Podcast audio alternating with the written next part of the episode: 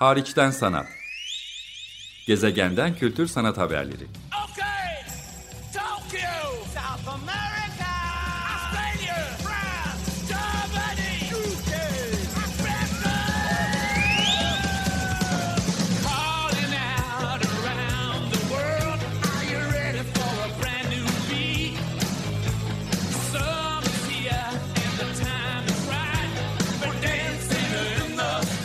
Hazırlayan ve sunan Çelenk Bafra Merhaba, Açık Radyo'da Hariçten Sanat programındasınız. Ben programcınız Çelenk Bafra. Bugünkü programı Fulya Erdemci'yi anmak için ayırmak istedim. Ee, 1962 doğumlu 2022 yılında kaybettiğimiz çok değerli bir küratör, sanat tarihçi, yazar ve sanat yöneticisi. Ee, benim de çok değerli bir dostum. Kendisini 2000 yılında e, henüz çok e, genç bir öğrenci ve asistanken girdiğim onun yönetimindeki İstanbul Bienali ofisinden e, bu yana tanıyıp ondan bir şeyler öğrenme fırsatını kaybetmemek için hep çalıştığım bir isim. Bilkent Üniversitesi, Marmara Üniversitesi, İstanbul Bilgi Üniversitesi ki oradaki derslerini ben de takip etmiştim gibi yerlerde e, öğretim görevliliği yaptı. Yurt dışında da aynı zamanda dersler vermiş bir isim. E, Türkiye'de İstanbul Bienali, Proje 4L, İstanbul Modern gibi e, sanat kurumlarında direktörlük, yöneticilik ve küratörlük, tam zamanlı küratörlükler yaptı. E, aynı zamanda İstanbul Bienalinin 2013 yılında tam gezi sonrasında gerçekleşen edisyonun küratörüydü. Keza Venedik Bienalindeki Türkiye pavyonunun da 2011 yılında Ayşe Ekmel'le katılımının küratörüydü. E, bunlar e, mevcut kurumlarda yaptığı çalışmalar diyelim. E, kamusal alan üzerine çok düşünen, kent üzerine çok düşünen, eleştiren e, bir isim olarak bu alanın önde gelen kurumlarından Amsterdam'daki SCORE Sanat ve Kamusal Alan Vakfı'nda da direktörlük yürüttü. Son dönemde de yine bu alana odaklanan Danimarka'daki bir müze olan KOS'un küratörlerinden biri olarak görev almaktaydı.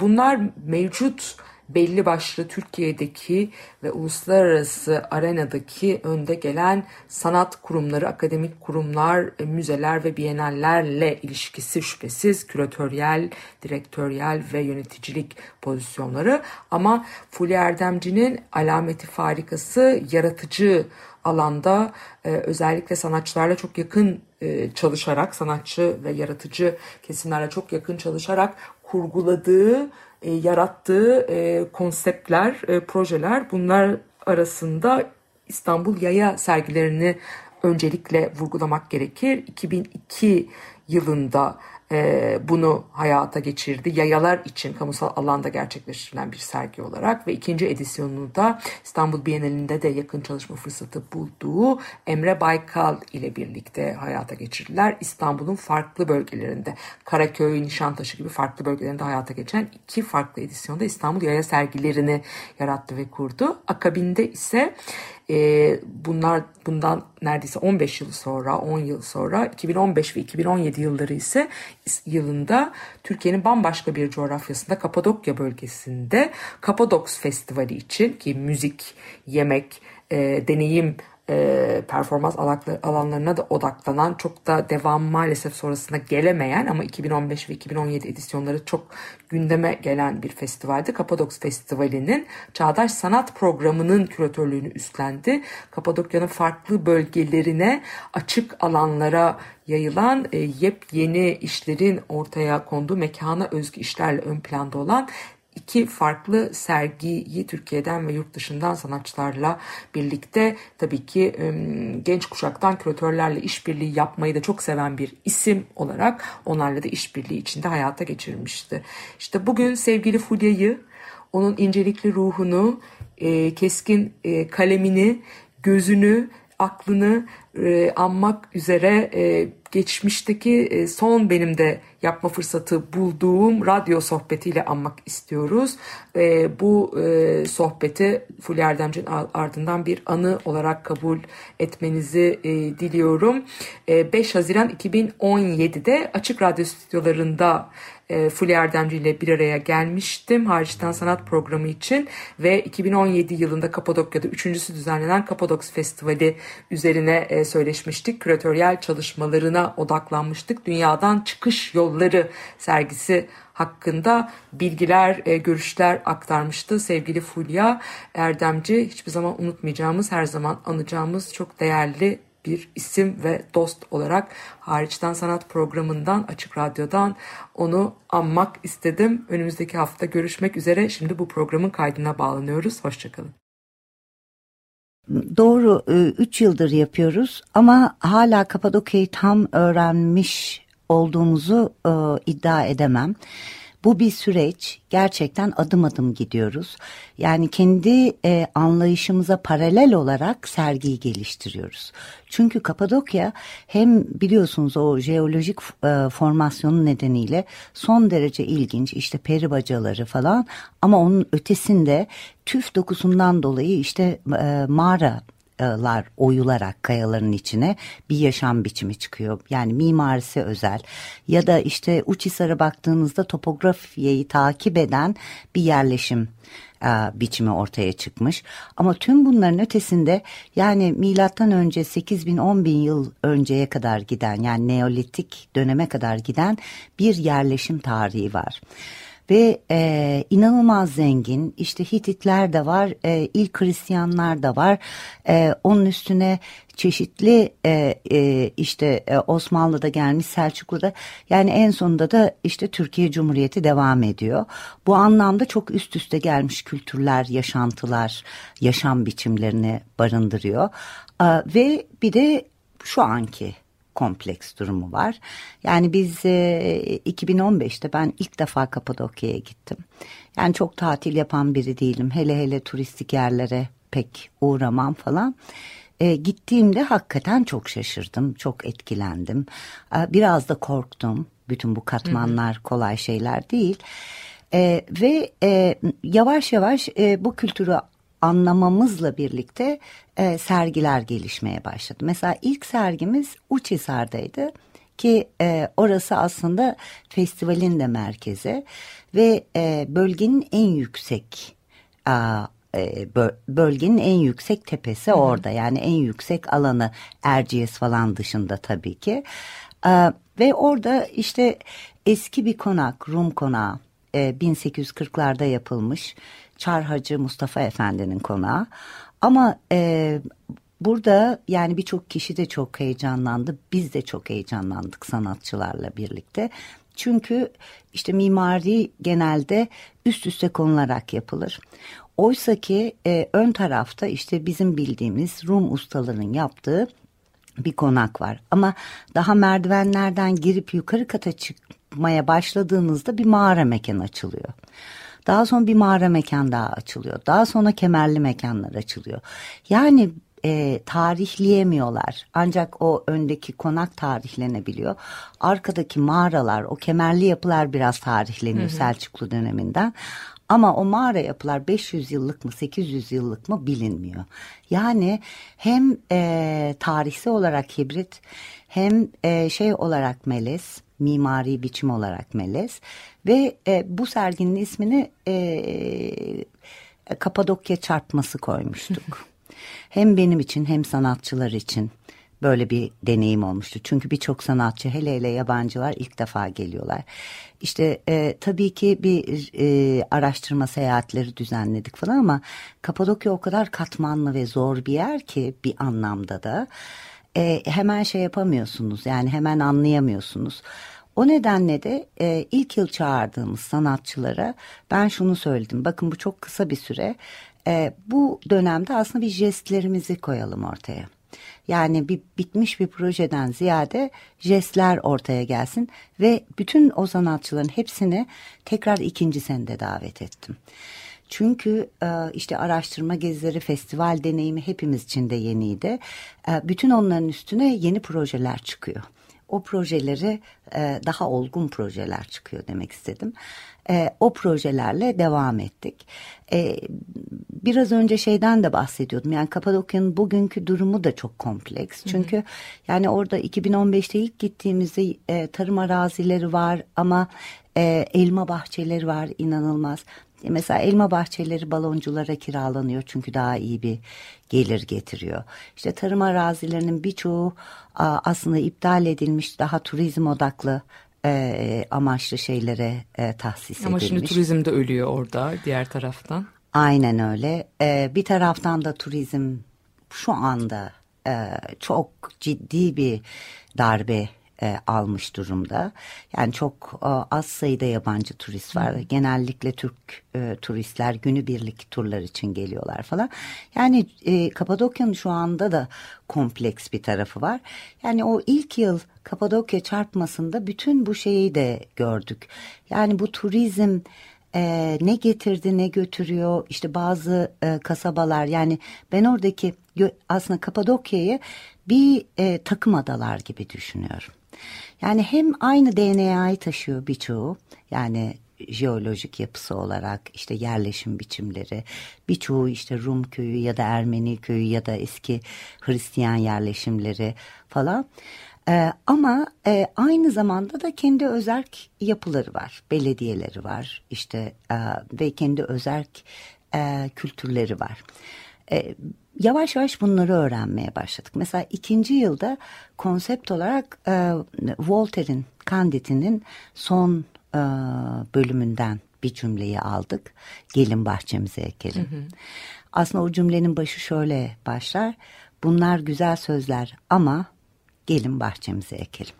Yani en temele dönelim işte ve biz e, ikinci yıl 2016 sergimizde de bir vadi bulduk. Bu vadide tarlalar var, meyve ağaçları var. Yani o bahçe metaforunun aslında somutlandığı bir yer. E, ya da işte e, tarımın somutlandığı bir yer. İşte tarımı düşündük, tohum politikalarını düşündük. E, ona dair işler üretildi. Üstelik de hepimizin sanki şimdi İstanbul'dayız bu programı yaparken hepimizin de biraz doğaya dönüş, doğaya kaçış, böyle bir em, kaçış planı, stratejisi haline gelmiş ve de çok en çok özlemini çektiğimiz şey haline gelmiş. O yüzden hemen buraya bu edisyonuna bağlamak istiyorum. E, bu seferki sergi bizi imgelem kadar cesur olmaya davet ediyor diye yazmışsın. Çünkü hepimizin bugünlerde biraz umuta ve cesarete ihtiyacı var hakikaten. Çok. E, hem kişisel olarak hem kolektif olarak çıkış yolları arıyoruz. Yani Kapadoks'un adına da göndermede bulunursam ve Sami Baydar'ın e, kitabının başlığından dünyadan çıkış yollarından esinlenmişsin. Bu sefer neler yapmaya çalıştın Kapadoks'ta? Ee, aslında e, bir şey daha söyleyeyim. Ee, bu sergiyi bir küratöryel ekiple yap- yapıyoruz. İlk edisyondan beri Kevser Güler e, yardımcı küratördü. Geçen yıl e, aramıza Ilgın Deniz Akseloğlu da katıldı. Yani üç kişilik bir küratöryel ekip. Hem prodüksiyonu yapıyoruz hem kitabımızı yazıyoruz hem işte küratörlüğü yapıyoruz. Tabii burada büyük bir avantaj da oluyor. Küratörlerin prodüksiyon yapması sanatçılar için de e, bir rüya. Tabii. Çok e, olumlu bir şey. E, neyse tekrar şeye dönüyorum. Yani e, Sami'nin o metni aslında böyle bir deneme metni. Yarı tiyatro. Yani hibrit bir şey. Sanatın birçok alanını kapsıyor. Yani sadece edebi bir metin değil bir deneme. Ve bu metin de aslında e, şeyden de bahsediyor e, dünyadan çıkış yollarını yalnızca odalara kapatılan çocuklar bilir diyor. Yani bu tabii ki biraz direkt bir metafor oluyor Türkiye için. Ee, ama diğer taraftan da şundan bahsediyor aslında. Fiziksel kısıtlılık ya da eylem e, eylemin imkansız olduğu durumlarda aslında e, imgelem yani İngilizce'de imaginary diye bir şey vardır. O aynı zamanda görseli olan bir imgelem demektir. Yani görseli de içeren bir şey. Bu anlamda da Ütopya'nın olmuş halini görebilirsiniz. Yani hayal gücü, imgelem aslında eylemin imkansız olduğu yerde bize yollar açabiliyor. Bu da tam sanatın yaptığı bir şey. Yani aslında biraz poesisten yola çıkıyoruz. Poesis eski Yunanca'daki kökeni e, e, dünyayı anlamlandırmak, dünyayı anlamlandırarak yeni dünyalar yaratmak demek. Yani biz başka bir anlam dünyaya katabilirsek aslında dünyadan çıkış yolları olabilir. Bu anlamı katmak için de imgeleme açmak gerekiyor. Tamam zor zamanlardan geçiyoruz ama e, imkansız da değil bu. Yani imgelem kadar cesur olur, olursak hayal gücümüz kadar e, bu da mümkün diye düşünüyorum. Sergilere baktığımız zamansa e, bu arada uluslararası bir sergi olduğunu belki bunu vurgulamak gerekir. Sadece Türkiye'den değil dünyanın dört bir tarafından e, sanatçılar Kapadokya'ya davet edilerek e, yine sizin yani küratör ekibin tarifiyle mekana özgü bağlama duyarlı ve çoğunlukla da yeni işler üretiyorlar. Benim dikkatimi çeken tabii Kapadokya'da da olması, açık havada olması, kamusal alanda da ağırlıklı olarak olması nedeniyle hani arazi sanatına benzer, Evet. katılımcı ya da kolektif üretimi destekleyici, ondan yola çıkan, e, performatif niteliği ön planda çok sayıda iş var. E, neler neleri vurgulamak istersin? Burada işler bizi nasıl cesur olmaya davet ediyor belki. Onun o ikisini bir arada Evet, sorayım. Bir iki şeyi e, bir şey daha ben eklemek istiyorum buraya. E, coğrafyaya çıkmak aslında Türkiye'li sanatçıların çok deneyimleyemediği bir şey. Yani şöyle bir bakarsak kamusal alana çıkmak bile kentlerde o kadar kolay değil. Hani hem bütçe gerekiyor, izinler gerekiyor, bir organizasyonlar gerekiyor falan. O bile sınırlı sayıda olabiliyor e, bizim Türkiye'li e, sanatçıların sanatçılar için. Ama coğrafyaya çıkmak dediğimizde aslında bizim böyle bir e, terminolojimiz yok. Yani böyle bir şey işte Erdağ Aksel'in mesela daha önce bir land art deneyimi var. Ya da Alper Aydın Ordu'da e, e, kendisi yani bir komisyonda almadan bir sipariş almadan e, land art üstüne hem doktora Neredeyse yaptı. içgüdüsel olarak ama başladı değil mi? Yani genç Aynen. yaşta adeta içgüdüsel olarak bunu yapıyor sonradan öğreniyor. Arazi sanatı, art falan o tarz şeyler olduğunu ve onun Kesinlikle. eğitimini sonra alıyor. Kesinlikle tabii ki yani land art dediğimiz şey daha 70'lere ait bir şey ama bugün onu tekrar nasıl düşünebiliriz? Yani hep e, sen de söyledin hepimizde bir özlem var. Aslında bir kaçış da var. Birçok kişi tanıyoruz ki artık Antalya'nın dağlarına taşınıyorlar ya da işte Karadeniz'e taşınıyorlar e, ya da işte Ayvalık'a taşınıyorlar falan. Tekrar çift, yani çiftçi olmaya çalışıyorlar belki. Aynen öyle. Yani benim mesela ailemde çiftçi yok ama ben bile özeniyorum. Yani birazcık öğrenmeye çalışıyorum falan. Yani e, neyse tekrar buraya dönersek yani bu aslında hepimiz için de bir okul niteliğinde. E, bir sanatçıları çağırırken şeyi düşündüm. Yani heykel ve heykelin mekanla e, ve bulunduğu ortamla, ölçekle ve de bağlamla e, ayrıyeten de konseptle ilişki kurabilecek sanatçılar acaba kendi pratiklerini coğrafya üstünden düşünebilir mi? Yani bu tabii ki benim için de sanatçılar için de ağır bir deneyimdi. Çünkü çok kısa zamanda yapıyoruz. Mesela iki yıllık bir daha şeye ritme giremedik. Yani iki yıllık ritim olsa belki biraz daha her şey kolay olabilir. Ee, çok yani dış mekan için aşırı kısıtlı bir bütçeyle çalışıyoruz ve de çok kısıtlı bir zamanda çalışıyoruz. Ama buna rağmen e, şunu yapmaya çalıştık. Bir e, bu sergide mesela birçok işe baktığınızda işte Yaşam Şaşmazer'in Alpe, Alper Aydın'ın e, e, ya da Deniz Gül'ün Deniz Gül'ün de çok eski bir işini davet ettik bu yıl e, Arzu'nun Kanatları Wings of Desire E, e, yani e, birçok sanatçı aslında ya da Lara Favoretto ilksel olana bakıyor. En ilksel, en temel. Gerçekten toprağa bakıyor. Iris'in işi şamanizme de bakıyor. Bütün o kurumsallaşmış inançların ötesinde ve düşünce sistemlerinin ötesinde o kurumsallaşmış daha bildiğimiz disiplinlerin dışına çıkabilecek formüller olabilir mi? Keza hep böyle insan merkezci bir bakışımız var. Bunu üçüncü türlerle daha eşitlikçi bir e, yoldaşlık olarak düşünebilir miyiz? Anika Eriksson'un işi ya da Iris Ergül'ün işi, Mine Yıldırım e, bunun üstüne çok güzel bir konuşma yaptı. İşte Avanos'taki kazlar falan. E, Kızılırmağı çok kısaca onu söyleyeyim. Kızılırmağı 2002'de bir e, yapay ada yapılmış ve e, ilk olarak iki deve kuşu konmuş. Hani süs gibi hani şey. Tabii o deve O kuşları... bölgede va- yok herhalde değil Yok mi deve bir de kuşu? suyun içinde deve kuşu yaşamaz. Ee, Onlar telef olmuşlar bir şekilde neyse onun üstüne de kaz konmuş. Fakat yani gerçek e, yiyecek zincirinin ya da ekolojik zincirin içinde bulunmadıkları için halk tarafından besleniyor, otoriteler tarafından kısıtlı bir yer. Giderek bu hayvanların popülasyonu inanılmaz artmış. Ve de zaten hafif agresif saldırgan hayvanlarmış. Bununla birlikte hani tam insan topluluklarında olduğu gibi mekan ve e, yiyecek e, konusunda yarış başlayınca da daha saldırgan hale gelmişler. Hani bir uzaktan oradan geçerken beğeniyorsunuz. Aa, işte kaz, ördek falan. Fakat yaklaştığınızda e, bu o kadar da basit bir formül değil. Yani süs olarak onları oraya attığımızda hem tam kedi köpek gibi evcilleşmiyorlar hem e, o vahşiliklerini kaybediyorlar size bağımlı hale geliyor.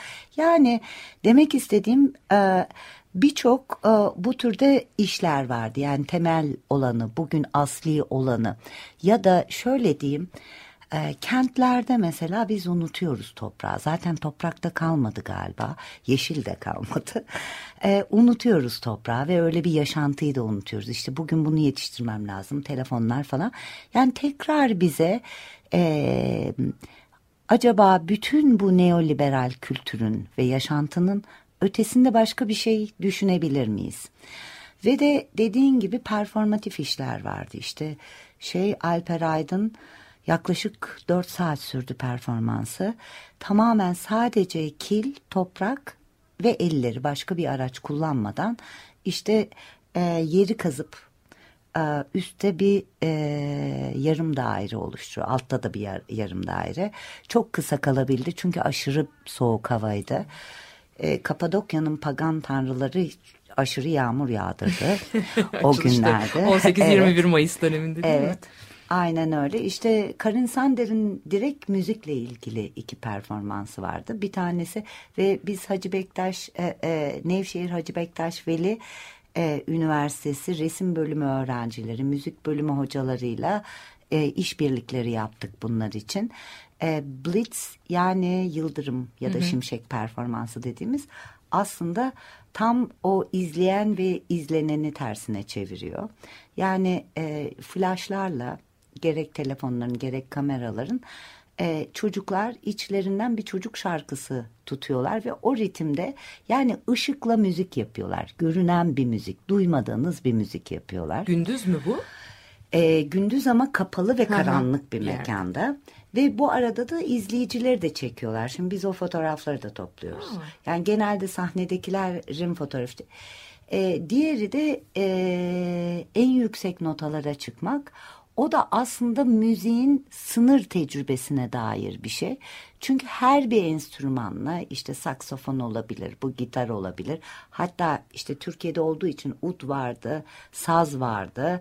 Yani e, Yerel e, enstrümanlar. Yerel Hı hı. enstrümanlar. Yani bunların hem enstrümanın kapasitesi hem de müzisyenin kapasitesinin e, gelebildiği en uç noktadaki sesi çıkartmak. Bunu da işte İbrahim Paşa diye muhteşem bir köy var. Muhteşem bir e, köprüsü var. E, orada gerçekleştirdik. Yani birçok iş aslında izleyiciyle e, iletişime geçen, onun da e, işin parçası olmasını çağıran e, bir yapıya sahipti. Peki hariçten sanat programındayız. Açık Radyo'da ben programcınız Çelenk Fulya Erdemci'yi ağzım açık dinliyorum. Fazla kesmemeye çalışarak söylediklerini Kapadoks'tan bahsediyoruz.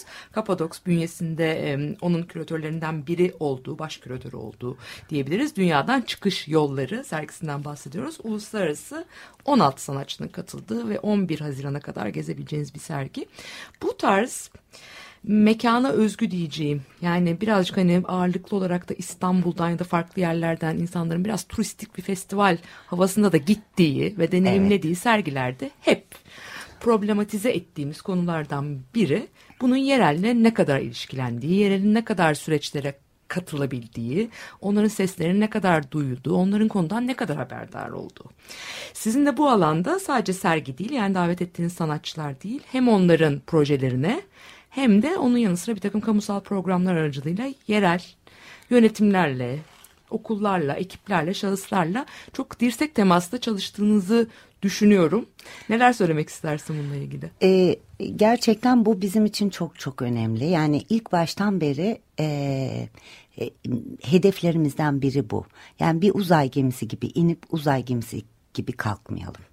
Yani e, yerelle ne tür ilişkiler geliştirebiliriz? Yani bunun üstüne düşündük. Tabii ki üniversiteler bizim için başlangıç noktaları oldu. İşte Nevşehir bu yıl Erciyes Üniversitesi, e, Abdullah Gül Üniversitesi, hatta Hacettepe. Yani bütün o civardaki üniversitelerle işbirlikleri yaptık. Araştırmalarımızda Serkan Taycan'ın mesela Hidrolab araştırması aslında 3 yıllık bir proje bu. Uluslararası bir proje. İlk ayağı e, Kızılırmak üstüne ve Kapadokya'da başladı Avanos'ta. Bir de kişisel arşivler projeniz var. Ona çok değer herhalde Evet veriyoruz. e, yani şöyle bir şey e, biz üç yıldır gidiyoruz geliyoruz e, araştırmamız için yani yerelden bize e, aslında Atıl Ulaş e, vardır orada Middle Earth e, şeyde Travel'dan. E, o çok yardımcı oldu bu yerel e, oralılarla tanışmamıza ve şunu fark ettik ki harika e, e, arşivler var. Yani hafızayı tutmaya çalışmışlar. Yani bugün aslında Türkiye'de bu bir yazarın sözüydü. E, hafızamız ve kültürümüz formatlanmaya yeniden formatlanmaya ve yeniden formatlanmaya çalışılırken e, şeyde Kapadokya'da hiçbir destek almadan sadece kişisel istek ve arzuyla hafızayı tutan bir takım e, Mükremin Tokmak gibi, Muharrem Gürdal gibi, Nurettin Mantar gibi bir- birçok e, şeyin arşivini gün yüzüne çıkarttık. Tabii bu bir başlangıç. Yani bu kadar kısa sürede bu işleri yapamıyoruz. Daha uzun zamanlar gerekiyor ama en azından bir ipucu verdik. Ayrıyeten de paralel programımızda e, e, 2015'te kurulmuş hem oradaki e, zanaatkarları hem sanatçıları hem akademisyenleri bir araya getiren Kapadokya Sanat İnisiyatifi'nin bir sergisi vardı. Museum Otel'in galerisinde hem de onu programımıza aldık ve işte turlarımızın içine dahil ettik. Harika. Fulya çok teşekkür ederim. Bize ayrılan sürenin maalesef sonuna geldik. Ama lütfen Kapadokya'ya gidenler yani 11 Haziran Pazar gününe kadar Avanos, Keyişdere, Uçhisar hatta İbrahim Paşa buralara yolu düşecek olanlar hatta lütfen yolunuzu düşürün ve bu sergileri görün diyoruz. Önümüzdeki yılda Kapadoks'ta umarım yeni bir sergiyle karşımıza çıkacaksınız. Umuyoruz. Çok teşekkürler. Görüşmek üzere. Hoşçakal.